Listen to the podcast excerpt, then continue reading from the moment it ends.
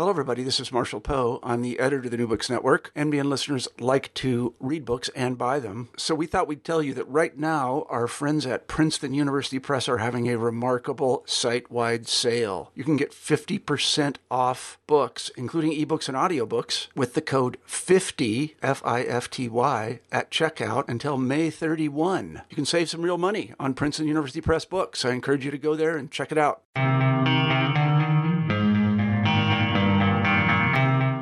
Welcome to the Crisis Extremes and Apocalypse podcast series channel, a collaboration between the New Books Network and the Crisis Extremes and Apocalypse Research Network at the University of Oxford. The Crisis Extremes and Apocalypse Research Network was created in September 2016 and aims to shed as many perspectives as possible on these themes, from music and philosophy to extremism, passing by Brexit, debates in early modern epistemology, the use of rhetoric, and even artificial intelligence. It also seeks to approach them metacritically and understand their various deployments. My name is Audrey Borowski, and joining me today is Walter Scheidel. Walter Scheidel is an Austrian historian who is the Dickason Professor in the Humanities, Professor of Classics and History, and Catherine R. Kennedy and Daniel Grossman Fellow in Human Biology at Stanford University. Walter Scheidel has just written a, a new book uh, called The Great Leveler that was recently published by Princeton University Press. Walter Scheidel, uh, thank you so much for, for being with us, for joining us today. Thanks for having me. Now, how did how does one come how does one arrive to such a book? Your your training, your your background is, if I understand correctly, in more in the Greco-Roman world. How does one culminate uh, from from antiquity to death, disease, and catastrophe? Uh, that's true. Um, I, I, I, did approach this issue from the vantage point of an ancient or a pre-modern historian, which I think gave me some advantages over the economists who are usually looking at the issue of economic inequality, because they ordinarily focus on the present or maybe the 20th century, whereas I was interested in a very long sweep of history where we could identify uh, long-term patterns, long-term dynamics that held true over hundreds or even thousands of years. And if you come from that angle, it's certainly beneficial to have some first-hand experience with earlier sources, with evidence that economists might regard as being inadequate because it doesn't really measure up the very high standards that are common in the social science. I mean, your book is is quite uh, is quite. Uh, controversial and its its thesis its main thesis is uh, is um, provocative to say the least. I mean, according to you, basically the best ways to reduce inequality, and we'll, we'll define that as economic equality, is pretty much through through disease and destruction, and not any type of violence. You know, cataclysmic, uh, catastrophic kinds of violence. I mean, you identify four forms, four horsemen, uh, as you name them in your book. That's right. Yes, the, the, the basic result is really that whenever we observe a really significant reduction in income and wealth inequality in history, regardless of where we look, what century, what millennium, they are always invariably linked to some massive violent dislocation. And those violent dislocations, as you said, come in four flavors, hence the analogy of the four horsemen of the apocalypse uh, mass mobilization. Yes, you talk about uh, plagues, transformative revolution, state collapse, and very severe. Yes, you, you talk about plagues, revolutions, massive wars, and uh, and and diseases. I mean, according to you, according to your understanding of history, there have been two peaks of of of great inequality. Uh, in in human history so far, you identify them as the uh, Black uh, Death in the medieval period, and then the period right before uh, the First World War.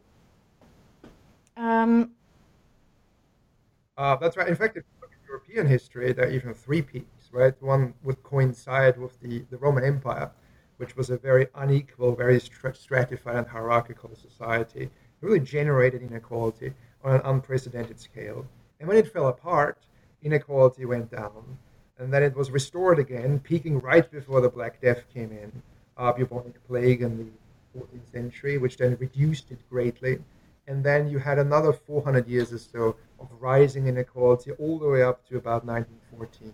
And then it was World War One and World War Two that changed conditions uh, very dramatically, but not, it seems, permanently. How? I mean, could you say, according to your, in your, in your opinion, how have things have evolved? And yes, how have things have evolved? And what would you say?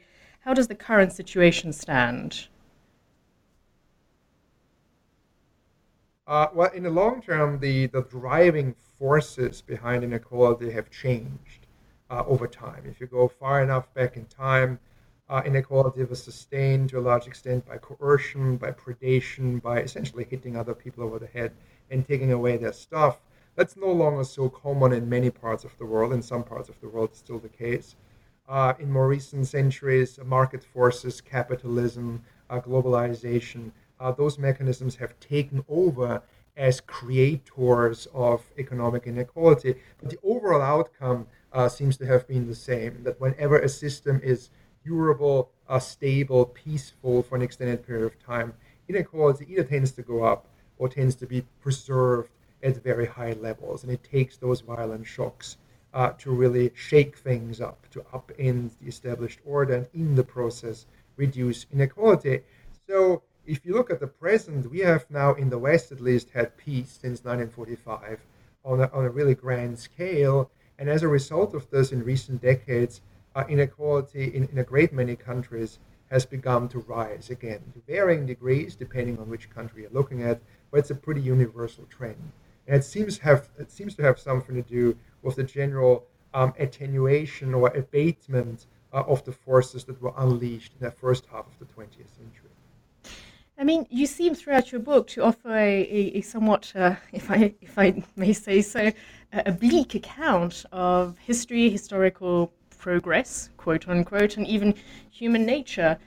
I mean, um, you even say democracy on its own does not consistently lower inequality, and the impression that one gets is that there is this kind of natural, if not inevitable force, inevitable trend for societies to generate high levels of inequality, at which point then some, some catastrophe occurs. But there, does, there, there is a very strong whiff of I- inevitability. Uh, are, you, are you positing some kind of determinism here? Inescapable well, determinism? of course, yes. Well, as any good historian, I'm always wary of positing any laws of history or engaging in some kind of deterministic argument. It's just in this particular case, my initial intuition that this mechanism was really important was fully borne out by the evidence. So I did expect to find more uh, counterexamples that would uh, work against my thesis, but it hasn't really been uh, the case. And that certainly made me more pessimistic in the course of producing my book. Now, of course, um, the story is a mixed one. Uh, poverty has been greatly reduced, uh, not just in Western countries, but all around the world, especially in recent decades. So that's a major success story. Inequality, economic inequality between countries, has been going down for some time now because many developing countries, China, India, with very large populations, have been catching up rapidly. So all of these things should count as success stories in the fight uh, against inequality. And of course, there are many other types of inequality in terms of gender, race, and so on. And on all these fronts, a great deal of progress has been made also. So economic inequality within societies almost stands out as a rather unique feature that tends to be more resilient than other types of inequality uh, that we can observe. And that's mm. certainly something uh, uh, worthy of, of, further study and analysis and much more, much deeper consideration that has been given so far. Yes, I mean, indeed, I, was thinking of Steven Pinker's uh, recent books on uh, on uh, this idea that actually, on the contrary, in spite of appearances, we are actually we have done. Uh, we have been experiencing incredible, inc- incredible progresses uh, recently, and actually, the world is is uh, is getting better. And the second point, too, that one might interject is whether inequality, if everything really does boil down to fundamentally um, economic equality in economic terms. Uh, that's certainly true. We are much richer than we used to be. We are much more peaceful uh, than we used to be. Societies are much more stable in most parts of the world than they used to be. So, in that sense, um, as I said, there are a great many success stories to be told.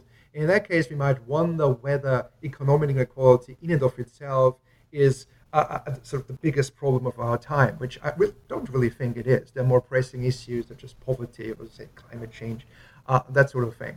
Um, so the question is really what what significance should we assign uh, the distribution of income and wealth in a given society if in the end everybody is better off than they used to be a generation or two ago? And that's partly a political question. It's partly a moral uh, or ethical question and uh, very reasonable people can take different positions on this question legitimately. My, my main concern with, with your book and your argument is that I, I, I feel sometimes it's, it's bordering slightly, it's not erring very far away from, from, from a sophism. I mean, inevitably, for example, if I kill a lot of people, inevitably, then overall, it's, it is less likely that there will be uh, inequality will be reduced. What, what would you have to say to that? Uh, so, I mean, the mechanisms vary in their effect. So some of these leveling forces that I describe simply make the rich less rich. Everybody may be worse off than before, but the rich simply have more to lose. Uh, that's the case with state collapse, for instance. That's a very undesirable mechanism of leveling. There are others where the rich end up being less rich, but the poor are less poor, uh, which may sound a little more attractive. Mm-hmm. Uh, that's what happened after the Black Death, and it's certainly what happened in the 20th century when uh, after the world wars, the rich lost a lot of income, um, their assets um, um, lost a great deal of value, whereas uh, ordinary working people were better off uh, than before because there was full employment, uh, partly through conscription or the war effort. There was an enormous increase in trade union membership, extension of the franchise, and a number of things that benefited uh, a broad segment of the population. So yes, there was an enormous amount of violence, but the outcome was, at least if you look uh, at, at poverty alleviation and, and reduction of inequality was ultimately beneficial. It would just be nice if we could identify similarly powerful mechanisms empirically, historically, that have similarly uh, uh, beneficial outcomes. And here, the historical record is really not a, a great mm. source of, of hope or inspiration because it simply doesn't seem to have happened yet. Which doesn't mean that at some point in the 21st century this might not happen. It just doesn't strike me as terribly likely based on what we have experienced so far, and also based on many of the trends that are already operational in the world today and that we can project outwards over the next uh, few decades or so. And very many of these trends actually point in the direction of increasing rather than falling mm. economic. We're going to get to that. I mean, mm. from and fr- from from what you're saying, you, you what really comes out of of the book is this idea that there really is no uh, peaceful leveling does not is not really that efficient and the only real efficient way to buck this trend this inevitable trend of inequality seems to be through through through radical violence uh, it's, it's, it's in part a matter of scale. It's certainly possible to affect economic inequality at the margins by peaceful means. A very good example is what happened in Latin America uh, between the start, the beginning of the century, and just a few years ago, uh, where inequality did go down quite a bit in most uh, Latin American countries uh, as a result of a combination of very unusual circumstances, uh, some of them political, uh, a shift in a, in a, more sort of progressive direction in policy making, strong economic growth, the benefits of the commodity uh, boom in China, recovery from previous crises, and a number of things coming together in compressing the distribution of income at least a little bit. But even that process seems to have stalled by now, and they have run into more serious political uh, pushback, economic uh, difficulties, and so on. So it's very hard to say whether this is sustainable. So, yes, there are certainly plenty of examples out there of inequality mitigation. In fact, it happens successfully every single day in every developed country in the world if you look at Britain, Europe, even the US, uh, uh, inequality, income inequality after taxes and transfers is much lower than it is before taxes and transfers. So the redistributive function of the state already helps to take uh, a lot of the pressure off. But that's an ongoing process that needs to be managed very carefully, and that in recent years seems to have become more and more expensive mm. for taxpayers.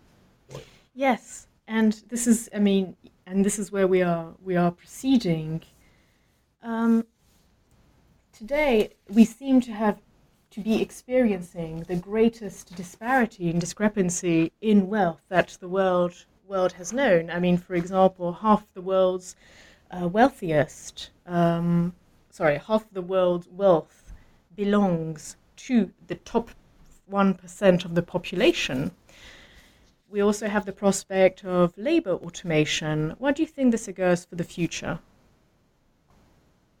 Uh, that's certainly true. And as I said, there are certain trends that point in, in a rather undesirable uh, direction. One of them is automation, uh, which is inherently open ended. Uh, more and more jobs will be uh, done by software or robots. And of course, the argument is well, it will be replaced by better jobs. It may well be true in the long run, but there always are problems in transition. There are always groups of people who will be left behind uh, because they can't adapt uh, fast enough uh, to those changes because the provision of education, especially to adults, can't uh, necessarily keep up uh, with those very rapid uh, transformations. So that has a great deal of potential for disequalization, for greater inequality. Another one, of course, is globalization that is very beneficial to a great many people, both in developing and developed countries. But there are certain segments of the population in rich Western countries who have suffered as a result of the industrialization, outsourcing uh, of various kinds, and so on. And they will arguably continue to be left behind. And that in turn has the potential of stirring up uh, political uh, movements, populism, as we have seen in, in, the US and in other places uh, in, in, in recent years. Um, then, of course, uh, another factor that's particularly important in Europe is the, is the secular aging of the population. We already know what the age structure in some European countries is going to be 50 years from now. Uh, and there will be fewer and fewer people of working age uh, supporting more and more people who are very, very old and in need of care, expensive health care, and so on. And that's going to put a great deal of extra pressure on the welfare state. Uh, hard decisions will have to be made about how many resources to commit to redistribution, uh, how much money to commit to caring uh, for the, the elderly, uh, for healthcare, and so on. And then, of course, the flip side of this is immigration. The idea being, as populations age, there will simply be more immigration from other countries. Well, the source countries are in places like um, Africa, the Middle East, uh, where fertility rates are still pretty high, and lots of people would like to move uh, to wealthy societies. And that, in turn, once you have this massive and has really just begun in many countries, that in turn is going to put extra pressure on existing political structures, on attitudes, and again on the welfare state, because then the question is uh, how well does integration work? How willing are, um, are taxpayers to uh, redistrib- redistribute resources uh, to less fortunate people, less wealthy people who may come uh, from somewhere else and maybe very different uh, from um, the way they are. Um, that hasn't really quite started yet, but if you look at um, um surveys, um, how they affect attitudes, that may well uh, become a serious issue in the foreseeable future. So there are a great many ways in which inequality might actually go up rather than down. And is there a particular threshold or, uh, at which um, inequality is, is no longer redeemable through peaceful measure, through peaceful means? That's a really important question, and the answer so far is we just really don't know mm. because it hasn't happened yet. Uh, we haven't really had any real experience with um, modern Western-style, rich democratic societies reaching a very high level of inequality. We just don't know whether this is going to lead to some kind of political or social destabilization or whether it is sustainable in the long run. It was certainly very often sustainable in the past when societies were less democratic, less inclusive. So it may well be uh, that this is no longer feasible. But the jury is really out on this. We just simply don't know. We can observe what effects inequality has on uh, the stability of societies in developing countries where people have looked at civil wars and breakdowns over the last 50 or 60 years. And then you can say that economic inequality does increase the likelihood of some kind of violent breakdown, uh, some internal conflict. But for rich uh, democratic societies, we just simply don't know. So it's very difficult to make any kind of educated guesses or conjectures in that uh, respect. And conversely, I mean, conversely to the fact, um, to to that fact, um, today, what are the odds of a, a massive disaster occurring? Because of globalization, precisely because of the wealth, and precisely because of the state of inequality and, and great inequality, global inequality towards, towards which we have been gradually uh, culminating, what are the odds of there actually being a total wipeout, a total, a total catastrophe that would actually be able to affect the kind of leveling that has occurred in the past? Yeah, it seems that if you look at the, the four traditionally effective mechanisms, they're unlikely uh, to come back anytime mm-hmm. soon. If there's going to be another world war, it's not going to be like World War II with tens of millions of people drafted, uh, that sort of thing. It's going to be a high tech war, probably across drone warfare. Mm-hmm. Uh, I'm not aware of any Bolsheviks or latter day Bolsheviks lurking in the wings, waiting to take over uh, large societies. That seems to have been discredited for the time being. States are much more stable than they used to be, at least outside Central Africa and the Middle East. There could be a plague tomorrow, quite possibly, but we are already far better equipped, thanks to advances in genetics, to deal with this. And 10 years from now, we'll be even better equipped to deal with this. People often ask me, what about climate change? Couldn't climate change become the fifth leveler? Uh, in a way. If the worst prognosis we keep hearing turn out to be true 10 or 20 or 50 years from now, and there's certainly a possibility of that. But then climate change will actually reactivate, arguably, uh, some of these dormant uh, leveling forces that might lead to war, revolution, state collapse, epidemics. So uh, those things could come back through the back door, mediated by some serious degree of environmental degradation. But that's really the only mechanism I can really see right now that might plausible uh, uh, produce this outcome in the longer term.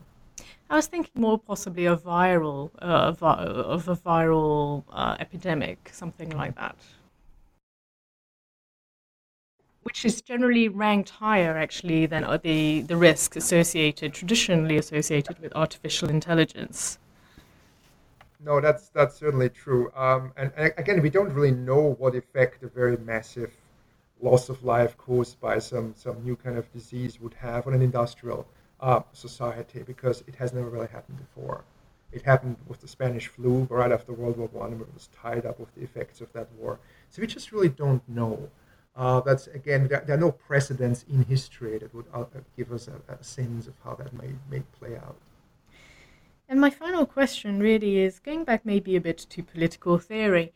Whilst I was I was I was reading all the, the all your book and all the documents pertaining to your book, I was thinking back to Rousseau and you know the social con- the, the social contract and the second the second discourse in particular and you know all the bad things that happened once we all came came together in society and whether we should not finally all be better off if we uh, if we stayed in our in our primal uh, state of nature? Uh, yeah, I guess it's too late for that now, right? I mean, that train left the station a very long time ago, and we are now stuck in this um, um, unstable dynamic world, which continues to generate enormous uh, progress on many fronts. But it also generates its own threats and its own uh, pressures, rising inequality being uh, one of them. And so I think our job is not to dream about how nice it would be to still be foragers or hunter gatherers roaming uh, the savannas we did tens of thousands of years ago. I think the challenge is to think harder about how to manage uh, those pressures. And I think understanding them, understanding the underlying dynamics, is a very important element uh, in successful management. Yes. And ultimately, as you've pointed out, there is only so much that we can predict. Um, history is not a, an accurate science. That's, that's generally true. Uh, right? The future turns out to be rather difficult to predict um, in, general. Uh, but um, it, it, certainly, I mean, in a sense, there is cause for hope because there is no. One thing I haven't found uh, in my long term studies is that rising inequality would somehow inevitably lead to violence. Um, that there's no systematic relationship there. So there is hope that even if we happen to get stuck with high levels of economic inequality, that it was not necessarily destabilize um, our societies to, to a dangerous degree, which is not a call for defeatism. It doesn't mean we shouldn't uh, think hard about what to do about it, but um, it's not a doomsday scenario. I don't think that inequality in and of itself is going to bring us down. That seems very unlikely. Okay. Well, thank you very much, um, uh, Professor Scheidel, for having joined us for this interview. And I do uh, enjoin our listeners to read uh, Walter Scheidel's latest book, The Great Leveler, which is both fascinating and, and polemical, but more relevant and pertinent